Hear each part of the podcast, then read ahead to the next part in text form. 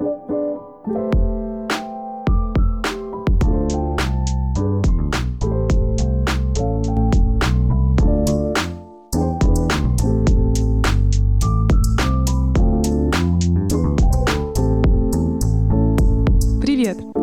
Подкаст «Искусство стоит денег», новый проект студии «Послушайте». Меня зовут Ксюша Кольцова, и в этом подкасте мы с успешными арт-деятелями обсуждаем, как формируется цена на арт-объекты и как вообще функционирует арт-рынок, влияет ли на него критика, а медиа, что происходит в мире искусства и как зарабатывать, если ты творец.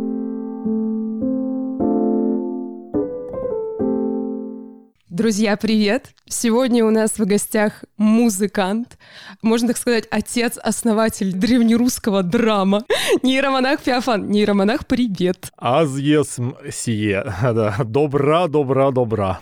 Привет, привет. Ну, разговор у нас сегодня необычный, поскольку мы поговорим с создателем, с автором образа нейромонаха Феофана, можно сказать, с другим твоим альтер с Олегом Степановым мы сегодня будем разговаривать. Олег, привет, у меня какая-то шизофрения. Привет, привет. Да, с корнем проблемы будем разговаривать, да. Слушай, ну а правда, вот э, я сейчас так подумала, тебе насколько тяжело или не тяжело, или странно, не странно существовать в этих двух ипостасях? Ты вообще разделяешь себя и Феофана? Слушай, конечно, да. Я, конечно, не актер, да, но я думаю, что это примерно такая же ситуация, как у актеров. Они же играют разные роли, и они четко отделяют, где роль, а где жизнь. И мне проще, потому что у меня не только Феофан из образов в голове, голове. У меня сейчас вообще в сумме примерно о шести проектах образы какие-то сформированные и конкретные персонажи, поэтому я могу легко абстрагироваться от одного из них и переключиться на какого-нибудь второго, третьего, четвертого. Ну слушай, ты, ты мне сейчас видишься как Лапенко, который просто раз и вообще от лица разных персонажей. Да, вот, кстати, да, Лапенко отличный, отличный вариант. Но при этом он остается собой всегда, да, то есть как бы всегда его частичка присутствует. Это да. Мы можем поговорить об этих других проектах, потому что я ничего не знаю об этом. Сейчас два они публичные, получается. Еще четыре сейчас в стадии проработки, и в этом году я их все представлю, и тот, который будет наиболее интересен, получит свое развитие в этом году. Там помимо серьезного такой лирической музыки, э, спокойной, но сложной, будет еще проект танцевальной музыки, возможно, вот панк-рок там, да, такой метал-панк. И уже все поугорали над 80-ми, а мне возникла мысль постебаться и поугарать немного немножко над шансоном, который в 90-е был. Ну, чисто в плане стёба такого, знаешь, депешмот современности. Круто, круто. Такая палитра у тебя, конечно, интересная. А я правильно понимаю, у тебя нет музыкального образования, верно? Нету, нету, нету музыкального образования. Мне помогло, в принципе, то, что я в детстве э, учился играть на гитаре и созвучия какие-то мог слышать. Ну, я не знал, как они называются. Слух настраивался на это все. Но при этом сейчас я стараюсь академические знания получить. То есть я не иду учиться, конечно, в университет для этого. Мне там помогают э, и рассказывают. Сейчас, допустим, у нас в группе кардионистка Анастасия да, играет. И я от нее получаю очень много информации касательно этих знаний, потому что все-таки в профессиональной музыкальной среде обладать профессиональными знаниями это очень полезно, это облегчает коммуникацию. Абсолютно, да. Я подумала, это вот сейчас э, тот ужасный период в твоей жизни, когда пришло сольфеджио в нее и гармония. Да, именно так. Но мне это интересно, поэтому это облегчает мне задачу в том плане, что я с удовольствием воспринимаю всю информацию, мне все интересно, хочется это поглощать, впитывать. Это, конечно, облегчает процесс и обучаемому, и обучающему. Супер. Это такая осознанность, мне кажется, вот действительно взять и прийти к тому, что нужны академические знания, и еще же нужна и время на это, и усидчивать вот за всем этим сидеть. И это круто, что есть у тебя такая мотивация учиться. Да, спасибо. Без этого потолок гораздо ниже, так скажем, возможностей. Слушай, ну на самом деле у меня этот вопрос был заготовлен в конце, но коль уж мы об этом говорим, а, я как раз заметила, что последний альбом нейромонаха «Древнерусский рейв», он именно по музыкальной части мне показался намного более техничным. То есть там уже и какое-то голосоведение более профессиональное, более интересное. И как будто... Ну, он вообще весь такой посложнее музыкально мне показался. Это вот связано с тем, что, что ты учишься ищешь, или это вот вдохновение такое было? Да, это в том числе связано с тем, что я изучаю музыкальные формы. Большинство, конечно, я все еще на слух, то есть не по законам гармонии, а на слух подбираю. Но я хотя бы знаю, как выбраться из другой тональности обратно в нужную. То есть э, и это упрощает задачу. Там немного таких, конечно, приемов. Там в три заветных лепестка э, там немножко там такое заигрывание э, в этом плане. Но я думаю, что в будущем, конечно, гармония они еще интереснее станут, потому что все равно упираешься в какое-то вот э, ограничение вариантов. Ну, как народная музыка делалась, она не по законам э, гармонии, а по просто кус куски, куски какие-то, а там взяли, там взяли, сцепили воедино, получилась какая-то песня. В общем, и э, вот эти, вот эти, вот эти куски, вот эти заготовки в голове, они, конечно, ну, иссякают со временем, и самоповторы начинаются, и поэтому, конечно, классно открывать новое, и, ну, вот, собственно, вот эти знания по законам гармонии, они помогают. И, собственно, с вокалом и с текстом э, все это, и да, это есть вот тот уровень, на который я сейчас, в принципе, пришел, наверное. Э, он гораздо выше, чем тот, с которого я начинал. И вот, как ты говоришь, многие это замечают, и это приятно, что это замечают, э, потому что я действительно стараюсь и как-то прогрессировать и двигаться вперед. Классно. Это, это правда слышно. Вот я сейчас ехала на студию, э, слушала песню «До берегу», и ну там вот как раз ты начал говорить про вокал, прямо слышно, что он другой, там какие-то интервалы уже посложнее, и ну по-другому прям ты звучишь, это супер. Это, ну, действительно очень-очень слышно, так что все, все не зря, видишь, люди замечают. Спасибо большое. Спасибо. Слушай, а вот расскажи, пожалуйста, слушаешь ли ты какую-то народную музыку, изучаешь ли ты ее для того, чтобы она стала таким условно музыкальным референсом для новых музыкальных композиций твоих? Слушай, вот я натыкаюсь периодически в Ютубе на какие-то э, видео, в которых представлено какое-то вот народное творчество, э, но оно у нас э, такое номенклатурное, я не знаю, регламентированное какое-то. То, что в общем понимании является народным творчеством, оно очень часто однотипное такое. Так скажем, не всегда спектра хватает вот среди общедоступной информации. Приходится закапываться, смотреть, что-то такое изучать. И, конечно, добавляют вот именно именно вот этого знание каких-то приемов и музыкальных произведений авторов классической нашей музыки, да, это там Бородин, например, да, Мусорский, вот, и прочее все. Я их недавно относительно начал прям слушать, то есть я до этого знал, там что-то слышал, ну вот, но прям чтобы слушать стал относительно недавно. И там очень много всего классного, конечно. И, и какие-то такие э, песни, которые, ну, не на поверхности. Что такое народная вообще, в принципе, музыка? У нас же не было в истории общего всероссийского какого-то стиля народного. Там, условно, там в Костроме было одно, там, а в, а рядом там в Иваново совсем другое. Оно развивалось, конечно, параллельно и заимствовалось одно у другого, второе, третьего, но спектр там настолько широкий, как с танцами народными, да, вот кто народными занимается серьезно, там люди знают, что там столько сложностей, нюансов и такое просто настолько разнообразие огромное, что ну, нельзя сказать что-то конкретное, вот это народный танец, там, вот и все. Для всех один единый. Вот. Это же стандартизация, как я понимаю, и попытка сделать единый образ, это, наверное, все-таки некое нас советское, наверное, наследие, потому что это было логично объединить, чтобы было общее что-то у страны, да? Но нюансов там очень много. Да, да. Мне кажется, даже и в советский период все равно существовали какие-то такие условные направления. То есть мы же понимаем, да, что в Башкирии одно, а в Москве другое, где-то еще все равно, мне кажется, эти черты сохраняются. Да, ты прав, там спектр широчайший. Я думала, ты сейчас скажешь, что ты Пелагею слушаешь, если честно. А, Пелагею, конечно. Вообще Пелагею обожаю, на самом деле. Она вообще классная, потрясающая. Я первый раз услышал вообще романс, когда она пела этот самый «Я ехала домой». Давным-давным-давно, она еще, по-моему, в юном возрасте его исполнила первый раз. И я прям восхитился, думаю, вот ничего себе. И потом стал слушать. Конечно, да, она просто наиталантливейший человек, крутая.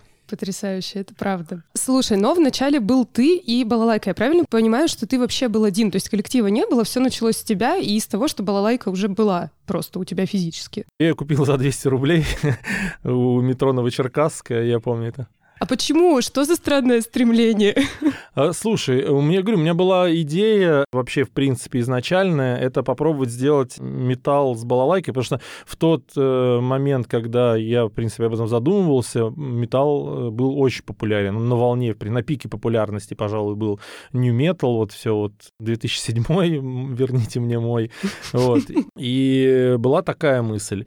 Я подумал, что надо двигаться к реализации, и вот надо купить балалайку, попробовать что-то сделать, посмотреть, что вообще изобразить из этого можно. И нашел, э, тогда еще не было ни Авито, ничего, я, по-моему, в объявлении в газете вообще нашел, что продает человек балалайк, позвонил, и там женщина говорит, да, продаю. Но она была такая, это сувенирная, по сути, для Олимпиады Москва-80.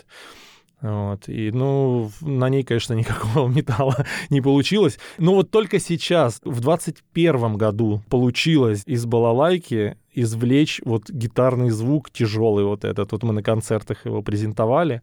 Э, у меня появилась электронная балалайка, которая выдает прям копоти нормально так. Так, ну вот смотри, был металл, который не состоялся, который был как идея. И почему драм? Где ты свернул не туда? Ну это все такое стихийное, потому что в то время, в принципе, мозг-то в постоянном каком-то поиске чего-либо находился, да, то есть когда в молодом возрасте люди, ну, пытаются что-то искать, что-то новое, интересное, все хочется попробовать поделать. И помимо металла, собственно, тогда драм н музыка очень котировалась. Вот пендулум появился в России, да, и все, и понеслось, как говорится.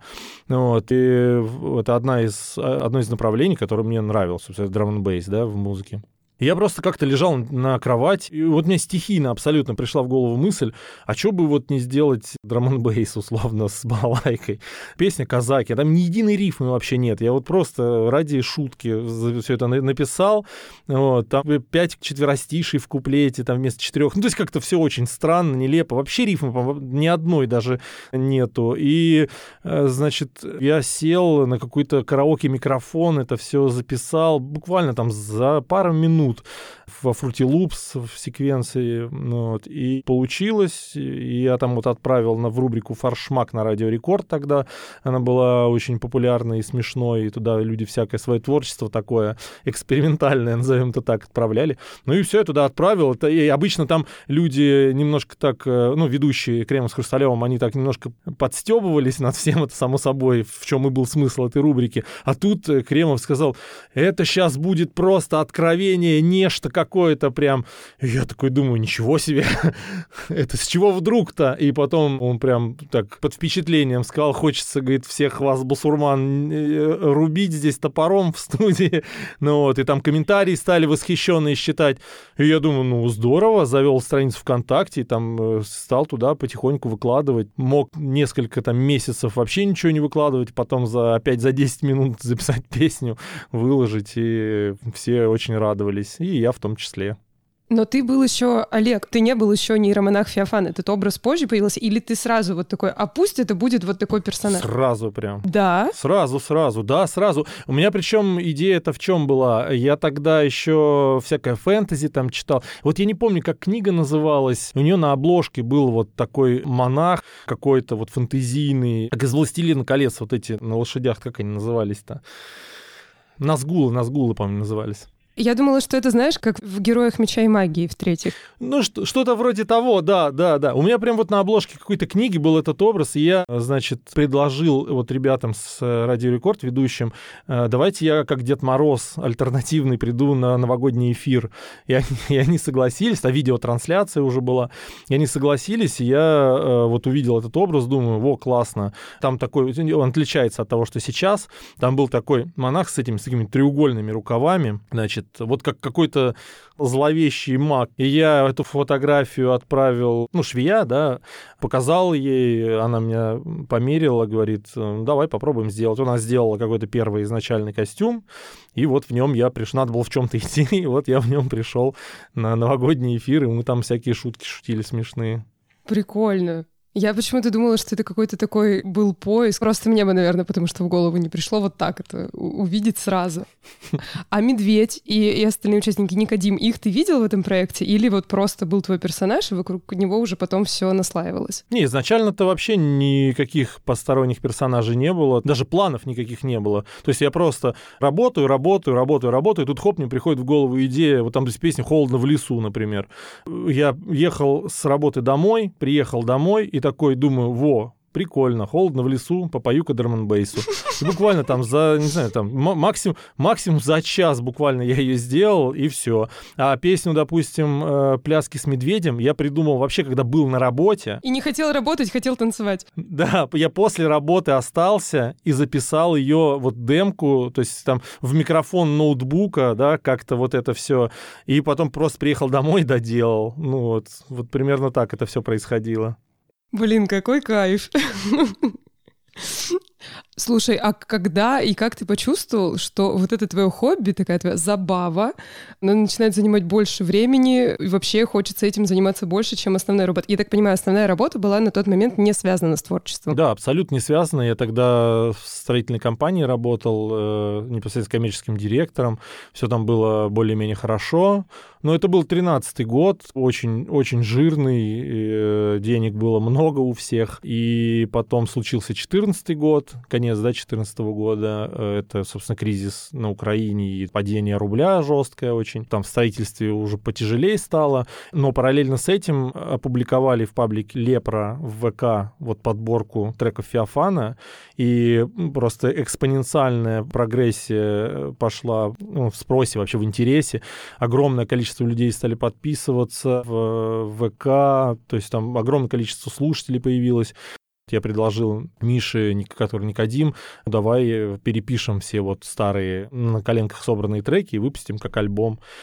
И вот параллельно запустили эту работу. То есть, ну, это в основном э, Миша делал, он там все сводил. Я там, по сути, только переписал вокал и балалайку.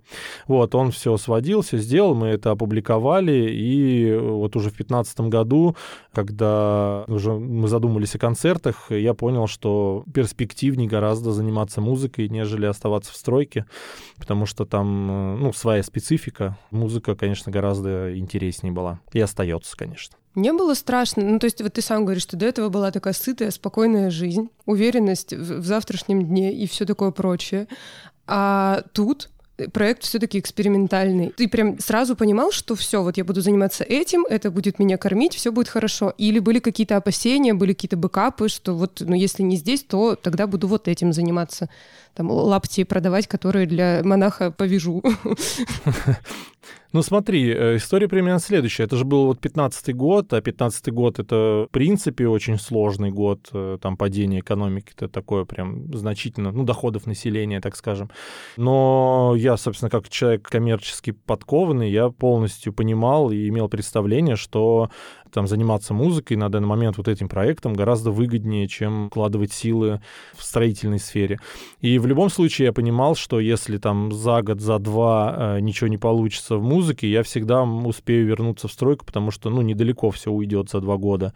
Там знания-то они такие, э, тоже фундаментальные, они не изменятся за два года. То есть, может, какой-то там нюанс какой-то появится в технологиях, но особо ничего там принципиально не изменится. Поэтому запасной план, конечно, был. Я понимал, что нет гарантии да, э, успеха, так скажем. Но вот сочетание какой-то, видимо, интуиции да, и коммерческого чутья какого-то, в принципе, помогло развить проект вот до того уровня, на котором он сейчас находится. Э, но ты этим занимаешься один. Я имею в виду, что вот ты команда, но нет каких-то сторонних продюсеров, кого-то еще, кто извне сюда пришел, такой, ребятки, я вас научу, как все делать нет никаких продюсеров, я, в принципе, всем этим и заправляю. Но это не самый лучший вариант для всех, так скажем. Я-то понимал и понимаю какую-то коммерческую да, составляющую всего этого, не только творческую. Я изначально там имел опыт подбора людей, имел опыт переговоров. А каким-то музыкантам начинающим, я думаю, что не факт, что это нужно одним в таких условиях, когда ты не особо разбираешься в коммерции, гораздо сложнее сложнее прийти к какому-то результату, нежели с помощью какого-то продюсера, который имеет связи, знакомства и представление вообще, как эта отрасль работает. Потому что музыканты, это чего, записали альбом, поехали в тур, и мы будем популярны. Ну, только потом, потом приходит жестокая реальность, которая говорит, что не так-то все и просто. Да, но опять же с продюсером есть другая сторона как, например, с Антоха МС, который вот не вчитался, не вдумался в договоры во все эти, и в итоге сейчас даже не знаем, там, чем кончится, будет ли он Антоха МС или будет просто Антон Кузнецов. Ну, слушай, а в любом случае нужно заниматься самообразованием и всесторонне стараться развиваться. Но творческие люди не все на это идут, но стоило бы, потому что не так все просто, как кажется. Нету какого-то волшебника на голубом вертолете, который прилетит и за тебя все сделает. В любом случае нужно учиться, нужно стараться навыки свои не только в творчестве, но и в soft skill, так скажем, и в юриспруденции тоже развивать. Потому что, да, может попасться какой-то недобросовестный продюсер. Но в основном-то продюсеров тоже стоит понимать, потому что если бы не было продюсеров, может, вообще бы никто не знал, что такое Антоха МС, да? И продюсеры-то тоже, они немножко уязвимы, даже не немножко, а сильно уязвимы, потому что они вкладывают свои силы, свои эмоции в развитие каких-то проектов, а в какой-то момент, когда человек достигает популярности, у него сразу приходит в голову мысль, а зачем мне этот продюсер-то, собственно? Я сам совсем справлюсь. А до этого там лет пять просто никому был неизвестен назад, назад, и человек даже э, не представляет, каких усилий там этому продюсеру стоило, чтобы да, развить этот музыкальный проект. Поэтому здесь палка о двух концах, как говорится. Все хороши. Да, да, да. Вы все тут молодцы. Как в не радио говорилось. Слушай, медведь. Волнующая меня тема медведя. Я когда смотрю живые выступления, я с ужасом вообще представляю, как там человек в этом костюме, вообще жив ли он, все ли с ним в порядке, как вообще пришла эта идея и реально, как просто физически он справляется. Это очень тяжело, я могу сказать, поэтому он не весь концерт находится на сцене, потому что это физически невозможно. А возникла мысль, вот Бекам перед первым концертом э, не было задачи, чтобы был медведь какой-то. И тут просто вот спонтанная мысль, блин, а давайте медведя вообще на сцену затащим, будет медведь. Это буквально вот случилось накануне концерта, и удачно абсолютно в Москве нашелся, ну, в течение обстоятельств, ну, нашелся хороший костюм медведя, а это, ну, непростая задача. Э, в интернете нашли, заказали, он приехал, мы вот ездили, я помню, на другой конец города его забирать с супругой, вот, и кого в медведя, собственно, поставить, супруга говорит, ну, давай я пока побуду. Вот, я помню первый концерт э, в Москве, там перебиток, и всем места даже хватило желающим, кто хотел зайти, вот, и жена у меня, ну, она не особо потливая, так скажем, да, то есть я не часто даже после занятий спортом не видел бы, чтобы с нее там в три ручья пот стекал. И тут мы заканчиваем концерт, ну, я, понятно, весь просто насквозь мокрый, потому что душно в зале было, людей очень много, и смотрю на супругу, и она вся мокрая. Я впервые в жизни ее увидел настолько вообще в таком состоянии. И она вот играла первые концерты, она вообще говорила, что она чуть ли не в обморок падала, потому что очень жарко и никакого охлаждения не было. Но потом мы поставили вентиляторы в голову очень сильные. Внутрь костюма, да? Да, да, да. То есть прям в голову идет воздух, чтобы как-то охлаждать. Потому что все равно в основном тепло-то через голову, да, через темечко выходит. Если голова условно будет охлаждена, то, ну, более-менее как-то легче. И поставили на аккумуляторах э, вентиляторы, и, ну, это спасло, конечно, конечно, ситуацию и позволило относительно комфортно. Сейчас кто медведем, оператор медведя, вот ему, конечно, легче, чем это было изначально, потому что он может включать, выключать эти вентиляторы, когда захочет. Ну, а это все тот же костюм, вы его просто так апгрейдили? Второй, второй. Это вот первый костюм был, если обратить внимание на старые фотографии, там медведь был такой стройненький, с большим пузом, но он как бы не, не огромный, а сейчас он просто гигантских размеров, широченный такой. Это вот э, тот же, тоже предприятие, но у них поменялся, собственно, вот когда первый уже такой грустно уже, там почти шерсть выпала. В общем, он об, это, полинял и набрал массы такой, стал побольше. Э, я подумала, что было бы очень смешно, если бы ты рассказал, что у вас все время в медведе разные люди, и вы все меняетесь, потому что никто не знает, как ты выглядишь, никто не знает, кто в медведе, и вы просто чик-чик посменно. Ну да, это было бы круто. Слушай, но ты у Дудя рассказывал, что довольно проблематично перевозить медведя, что там фигеют вообще все, когда голова медвежья появляется на ленте. Вы реально в ручной кладе его проводите? Да, ну потому что он в багаже-то, да, он просто голова превратится в лепешку, условно. Э, иногда получалось, когда, если в нем напихать э, ткани, каких-то полотенца там и прочее, она, в принципе, как-то, ну, доезжает, к этому пришли. Ну, а так, да, на границах, когда особенно на автобусе там пересекаешь границу. Я помню один раз, не помню только на какой границе, пограничник открыл заднюю дверь, э, женщина, и полбу посох ударил. Мы тогда посох возили, возили уже хорошо. И потом она говорит, так, ладно, хорошо, говорит, посох, поняла. В сумке что? Я говорю, там медведь. Говорит, в смысле медведь? Открывают сумку, там голова, голова медведя. И она посмотрит, говорит, ой, все, езжайте, давайте. Ну и на досмотрах всегда да, сканируется голова. А это что такое? Это голова медведя. А что у него за аккумуляторы? Так у него там вентиляторы в голове. Ай, ладно, идите давайте.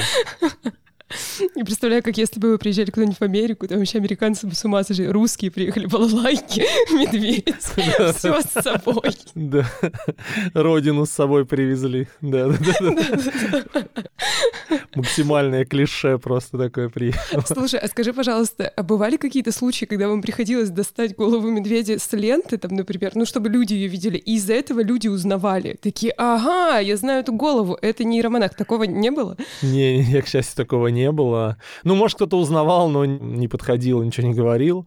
Ну да, голову периодически приходится показывать, но как-то никто... Ну, потому что это же могут быть просто аниматоры какие-то там на корпорат какой-нибудь ехать, я не знаю, или, в принципе, костюм там по улице ходить, продавать мед. Этот костюм уникален только тем, что внутренняя конструкция там укреплена и сделана, армирована, ну, то есть она прям сильно изменена относительно базовой, но такой костюм-то можно тоже купить. И где-то вот было как раз, а, по-моему, в рекламе видео, если я не ошибаюсь, именно этот костюм был задействован. ну, то есть они взяли взяли где-то этот костюм. Я видел еще фотографии, скидывали листовки, раздавал этот медведь, и там скидывают и пишут, что ваш не кормите медведя, приходится халтурить, им подрабатывать.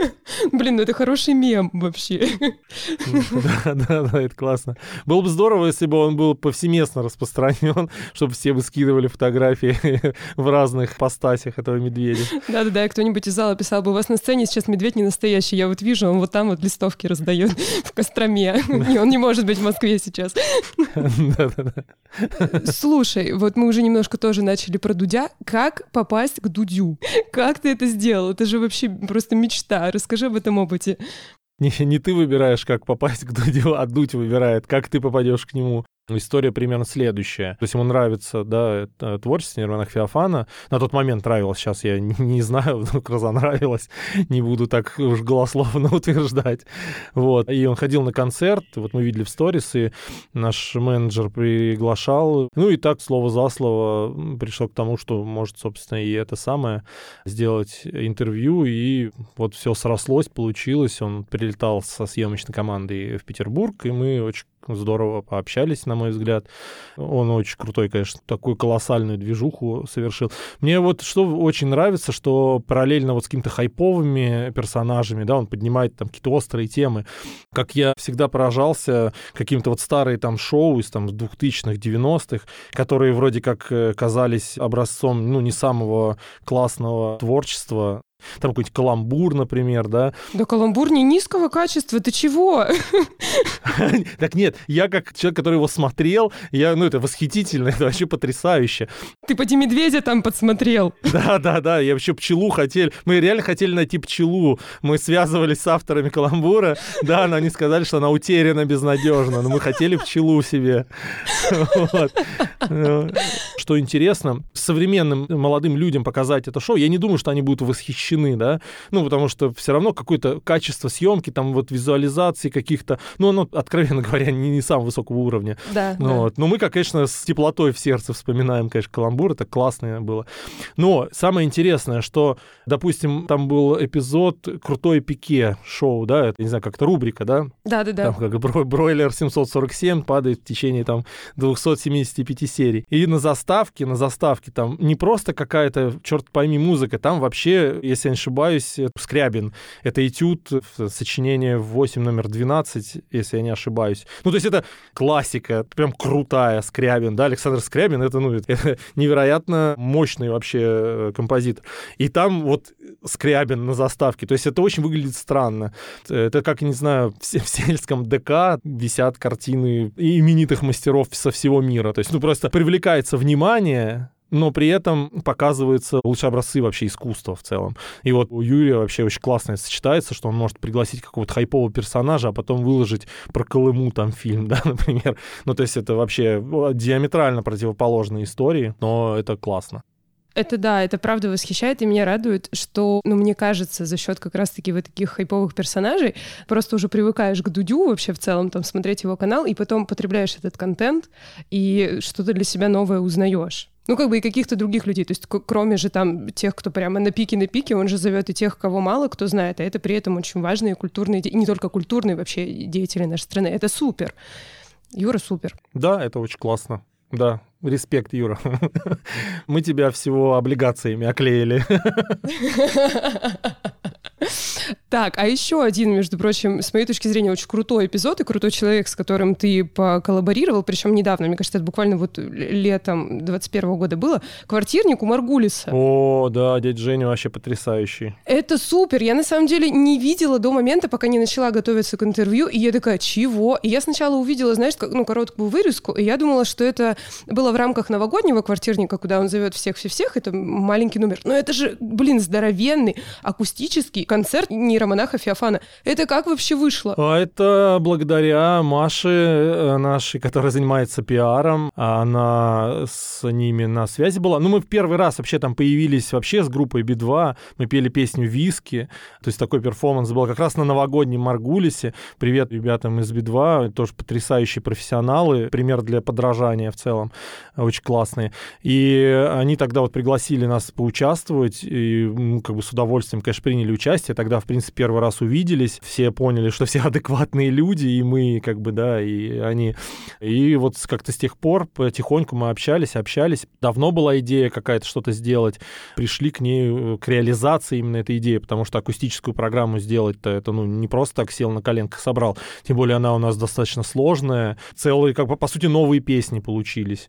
С максимальным усердием, так скажем, все реализовали со своей стороны. И вот там тоже очень крутые профессионалы работают. Мне кажется, это вообще, в принципе, на телевидении, наверное, последнее вот такое качественное, крутое шоу без цензуры. И действительно получается невероятно классный продукт. Там очень, э, очень большие профессионалы своего дела, конечно, работают. Там от режиссера, заканчивая там осветителями и звукорежиссерами. То есть вся компания собрана там невероятно. И продюсеры вообще потрясающие на самом деле. И вот была вот эта идея, мы долго ее долго вынашивали, и вот все подготовили, собрали. И съездили, да, записали, и было невероятно душевно, тепло, и да, и очень классно. Мне очень понравилось. Большое им уважение и огромное спасибо, конечно. А вы писали в Москве это все? Да, в Москву, ага. Вот всей толпой, все аравы из Петербурга поехали в Москву. А это прям все ваши музыканты, все, кто там присутствует? Я просто думала, что основные ваши деятели, и вы еще нашли, ну, так называемых иллюстраторов, которые пришли и, и сыграли программу. Ну, там же большое количество народа. Да, когда вот мы будем играть акустический концерт, все эти же люди будут играть. То есть это, опять-таки, с э, помощью очень большой вот Анастасии, которая на аккордеоне у нас играет э, сейчас на постоянной основе. Этих людей, по сути, это вот она нашла, потому что у нее там э, очень много знакомств в сфере музыкальной. И аранжировки, там люди... То есть и вот и Настя, собственно, делала, там и Дима, который на балалайке играет тоже очень классная. В общем, э, сде- сделали все там аранжировки, собрались вот люди, мы, соответственно, все это потом отслушивали, что-то добавляли, что-то убавляли, и в итоге вот получилось то, что получилось, такое классное. И вот, вот все эти люди, как бы, да, это все вот все из Петербурга, мы ехали на поезде в Москву, сыграли, и потом, собственно, обратно все намылились. Со всеми вот этими бас-балалайками. Да, да, да, бас-балалайка вообще потрясающая. Да, да, да. Она меня пугает, если честно. Это правда, выглядит она грозно. Ну, Ваня там, конечно, да, он... Ну, он классно, очень харизматично на ней играл, прям он как будто создан вообще для этой бас-балалайки был. Они настолько органично смотрелись в кадре. Вообще все, в принципе, ребята так органично смотрелись. Все сошлось, вот видишь, как-то, когда все с интересом и с любовью условно делается, как-то оно с гораздо большей вероятностью все сходится, короче говоря. Супер. А вот подожди, еще маленькое уточнение про, про вот этот концерт. Все ребята профессиональные музыканты? Да, да, да, да, да, да. Ну, касательно музыкантов уже, да, не профессионалов, э, ну, очень мало. В основном это гитаристы, да, самоучки, какие-то басисты. Но вот а касательно инструментов народных в особенности, да, то любителей самоучек, ну, не так-то и много, конечно. Я не знаю, вообще есть они, кто умеет вот так классно играть, потому что на них смотришь, у них вообще просто... Они могут сесть втроем с балалайками и вот весь день сидеть играть. Это какие-то вещи, которые ты просто смотришь, ну, настолько удивляешься, когда вообще можно сыграть, в принципе. Ну, то есть действительно большого-большого-большого уровня профессионала. Ну, народники вообще такие. Я училась, когда в музыкальном училище, э, у нас там был народный оркестр. Я флейтистка, и нас как-то позвали там буквально какое-то одно произведение сыграть. И там, знаешь, в нотах ставится темп, и там было написано предельно быстро, и было зачеркнуто и написано беспредельно быстро. И это правда. Да, это хорошо. Я вот играла на флейте, я вся уплевалась, потому что я такая, не могу с такой скоростью, это как? Да, они там заряжают, дай боже, конечно. Так что да, ребята, вообще уваженица. Да, большое уважение всем и привет. Расскажи, пожалуйста, вот после Дудя, после э, Маргулиса, насколько был большой поток э, новой аудитории? Как-то вы отследили, что прям вау, был ли какой-то взрыв, какие-то неожиданные предложения, которых до этого не было? Ты назвала два самых ярких эпизода за всю историю, когда был прям сильный всплеск интереса. Отслеживать как это можно? Говорят, тяжело оценить результат работы пиарщика, потому что маркетолог это понятно, там он на продажи влияет, да, там какие-то цифры, показатели есть, а как пиарщика отследить? Есть такое понятие фоновый шум, и как, например, его можно стараться отслеживать, это количество поисковых запросов, например, в Яндексе на тематику. То есть у нас специально выбраны уникальные названия, чтобы можно было отслеживать это все. Например, в статистике Яндекса, WordStat, там можно смотреть историю поисковых запросов, количество, сколько в месяц, там, э, в день людей искали определенную информацию по определенному запросу.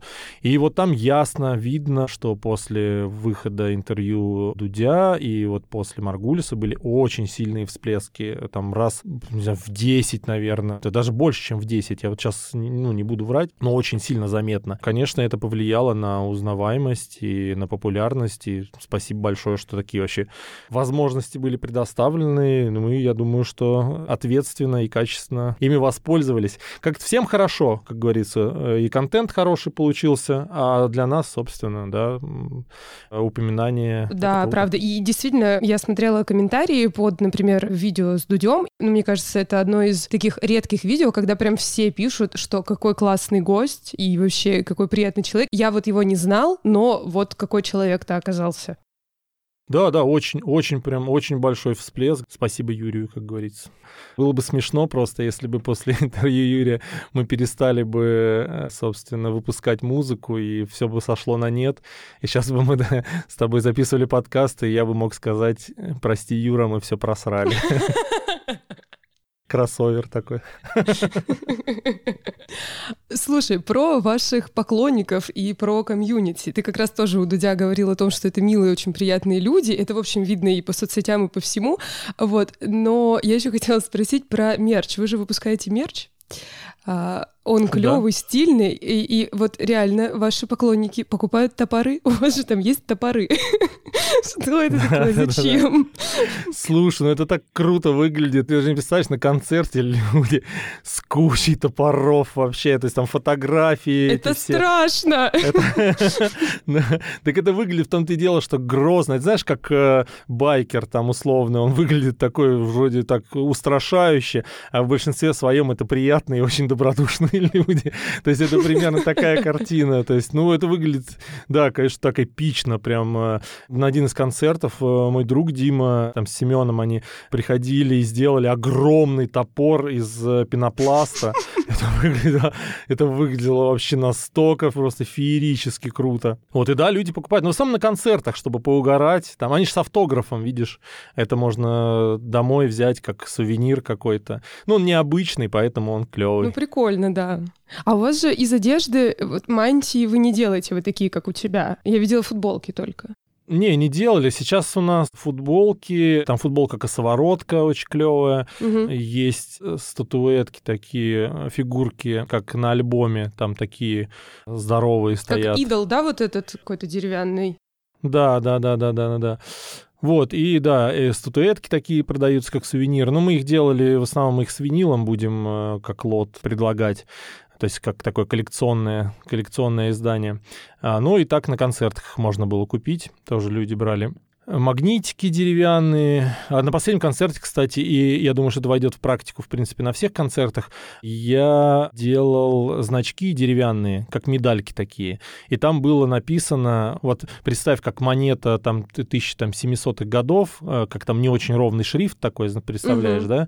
И там было написано «топтал поле в одеянии славном на древнерусском рейве». То есть, ну, для каждого концерта делать свою медальку для тех, кто в костюмах приходит. У нас же люди в костюмах приходят.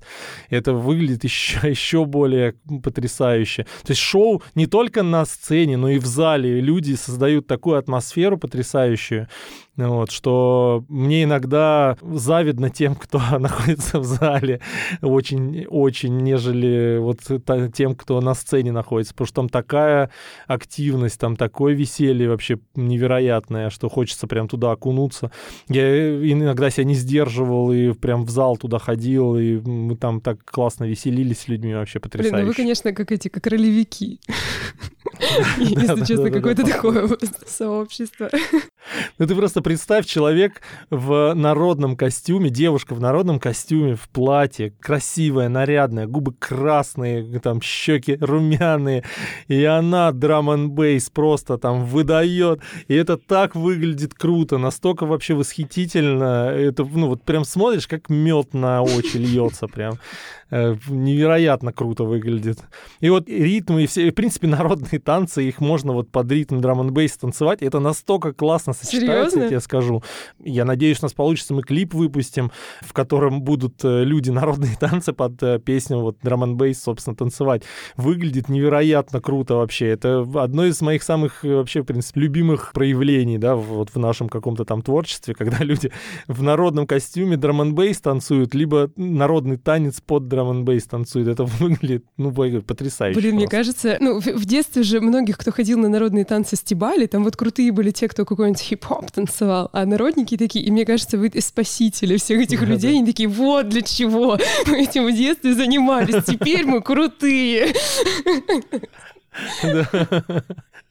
Не, ну это правда. Я надеюсь, что получится это все доделать и выйдет наконец клип, и ты когда увидишь, я думаю, что тебе понравится, потому что я в восторге в полнейшем просто, как это все выглядит. Блин, ну офигенно. Слушай, вот мы разговариваем уже почти час, я, собственно, хотела близиться к завершению, и раз уж ты упомянул про клип, расскажи, что еще в планах? И какое-то развитие, может быть, и про другие проекты тоже, что вы там планируете делать? Ну, смотри, с Феофаном история примерно следующая. Мы в том году выпустили мультипликационный клип с великолепной художницей Аней Эргард. Выпустили альбом, и сейчас у меня в планах э, выпускать синглы. Мне интересно попробовать поработать с другими артистами, вот кто согласится на такие эксперименты. Ну, есть уже там предварительные договоренности с несколькими артистами очень классными, которые мне тоже нравятся. Помимо этого, я хочу хочу выпустить мини-альбомчик с акустическими песнями, то есть не с электронной. Вот акустический альбом у нас это переделанные электронные версии, да, в акустические. А здесь именно выпустить акустические песни, там 3-4 штучки. То есть изначально их написать в таком варианте? Да, они уже, вот две уже записаны, они на стадии сведения находятся. Еще одна вот есть идея, которую нужно реализовать, осталась. И, возможно, еще четвертая появится.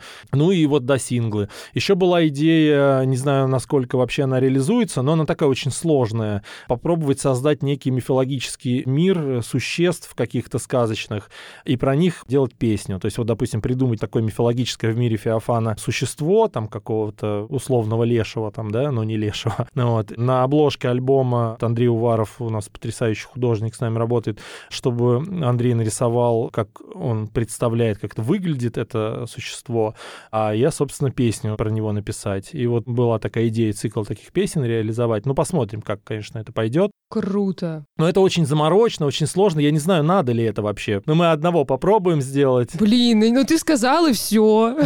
И теперь хочется. Я уже себе все представила. Я уже потом думаю, а потом компьютерную игру, а потом VR-очки, и мы там все тусим с этими существами. И свой ответ Марвелу наконец-то. Да! Ну, в общем, да, примерно такие планы. Я надеюсь, что на все хватит времени. Потому что песен-то уже очень много написано, и альбомы, я не уверен, что настолько востребованы, потому что сейчас э, стало ясно, да, уже какое развитие. И мне нравится идея именно серии каких-то, то есть в рамках какой-то концепции единой выпускать синглы именно, потому что не будет такого перерыва большого, то есть хоть, ну, тоже я вот себя чувствовал очень неудобно перед слушателями, что давно не было никаких релизов. Такой альбом писать, это, ну, это очень много времени нужно было. Вот я говорю, я себя чувствовал очень неудобно перед слушателями, потому что они ждут, а я, ну, не могу его опубликовать, альбом, потому что невероятно сложная работа, все это собрать было. Ну, видно, что уровень совсем другой. С синглами, конечно, частота выше будет, и мне кажется, что это, ну, более правильный путь, чтобы не было таких перерывов больших между релизами. Класс. А по остальным проектам? А у остальных идей э, где-то выйдет сингл, где-то мини-альбомчик. То есть я вот публикую, условно говоря, все проекты, да, которые э, есть в голове, и просто вот какой из проектов будет наиболее интересен слушателям, да, тот, скорее всего, и будет развиваться, потому что невозможно заранее предугадать, конечно, что будет более популярно. Не надо пытаться предугадать популярность песни, просто надо делать, чтобы самому нравилось, а там уже все настолько непредсказуемо. Нет, ну круто, и важно, что э, вот у нас сейчас записано тоже несколько эпизодов, и все, абсолютно все гости, кто у нас был, все говорят, что не надо подстраиваться под какую-то повестку, пытаться высчитать, что значит будет популярнее, продаваемее, а вот по велению сердца и так, как по кайфу. И супер, что вот из выпуска в выпуск эта мысль звучит, потому что, мне кажется, это сейчас ну, такая очень ценная идея, потому что многие пытаются как-то хайпануть, как-то вот искусственно это выработать, и видимо, все-таки это не тот путь, которым надо идти. Ну да, это иначе это культ карго получается, когда ты пытаешься повторить чей-то успех. Ты не можешь его повторить, потому что он уже произошел. То есть, э, если ты пойдешь теми же шагами абсолютно, как делал это твой кумир, условно, ты абсолютно точно ничего не добьешься. Слушай, ну вот у меня еще есть последний вопрос, который я задаю всем своим гостям. Угу. Если бы, Олег, ты не был нейромонахом Феофаном, кем бы ты был? Если бы музыка вдруг резко закончилась, конечно, есть мысли, чем заниматься, если вдруг это все закончится. Потому что на данный момент э, вот в постановке шоу э, коллективным разумом изобрели абсолютно какие-то феноменальные решения проблем автоматизации там и, и прочего всего. Они настолько дешевые получились и настолько эффективные. На рынке таких нету. В основном на музыкальном рынке оно все очень дорогое, ну, потому что э, ответственность высокая, да, то есть это, представь, на концерте что-то сломается, да, насколько высокая ответственность у каждого элемента вообще для live шоу, и поэтому не стоит эти решения решение очень дорого. Я надеюсь, что с творчеством все будет в порядке, и будет возможность просто вот когда-то будет время, когда я смогу просто со всеми бесплатно поделиться, да, этой информацией, потому что это позволит развить, в принципе, постановку шоу у молодых, особенно музыкантов, потому что когда ты не знаешь, как это все работает, как это все должно светить, сиять, там, мигать, как видео синхронизируется, как минимум, да, там, с твоей музыкой на экране сзади. И если у тебя будут простые инструменты, которые позволяют это решать, то, и, мне кажется, это, в принципе, принципе, как-то подтолкнет, да, индустрию, и появится много решений и много творческих реализаций, потому что часто именно творческая идея рушится, а непонимание, как ее реализовать на практике. Поэтому я надеюсь, что с музыкой все будет хорошо, да, и можно будет этим всем спокойно поделиться. Супер. Ну, то есть мы ждем от тебя онлайн-школу какую-то по этому поводу. Только не инфо-цыганство. надеюсь, надеюсь, жизнь меня к этому не приведет. Если будет возможно и время, да, для того, чтобы э, какой-то обучающий ролик снять, я его просто на YouTube бесплатно выложу, и смотрите все, кому не лень, как говорится. Какая милота, господи, как приятно. Знаниями надо делиться. Что скупердяничать? Это алхимия. Вот чем алхимия от науки отличается? Алхимики не делились знаниями друг с другом. Поэтому это все вымерло и было мракобесием. А наука делится друг с другом знаниями. И получается вот айфоны и прочее всякое Илоны Маски. Очень было приятно с тобой пообщаться. Взаимно, невероятно взаимно. Было супер, чудесно я провела это время. Тебе спасибо, я с тобой прощаюсь, желаю тебе хорошего дня. Спасибо тебе тоже. Это был подкаст «Искусство стоит денег», записанный на студии подкастов «Послушайте». Если вам понравился эпизод, пожалуйста, поставьте нам оценку на той платформе, где вы нас слушаете. А также мы будем очень рады читать ваши комментарии. Меня зовут Кольцова Ксюша. Услышимся. Пока.